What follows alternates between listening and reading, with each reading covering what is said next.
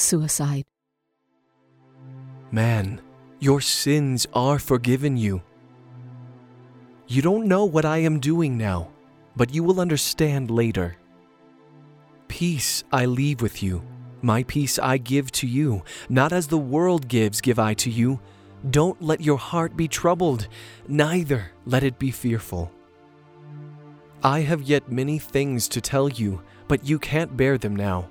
However, when He, the Spirit of truth, has come, He will guide you into all truth, for He will not speak from Himself, but whatever He hears, He will speak. He will declare to you things that are coming. He will glorify me, for He will take from what is mine and will declare it to you. All things, whatever the Father has, are mine. Therefore I say that He takes of mine and will declare it to you. A little while, and you will not see me. Again, a little while, and you will see me. Peace be to you.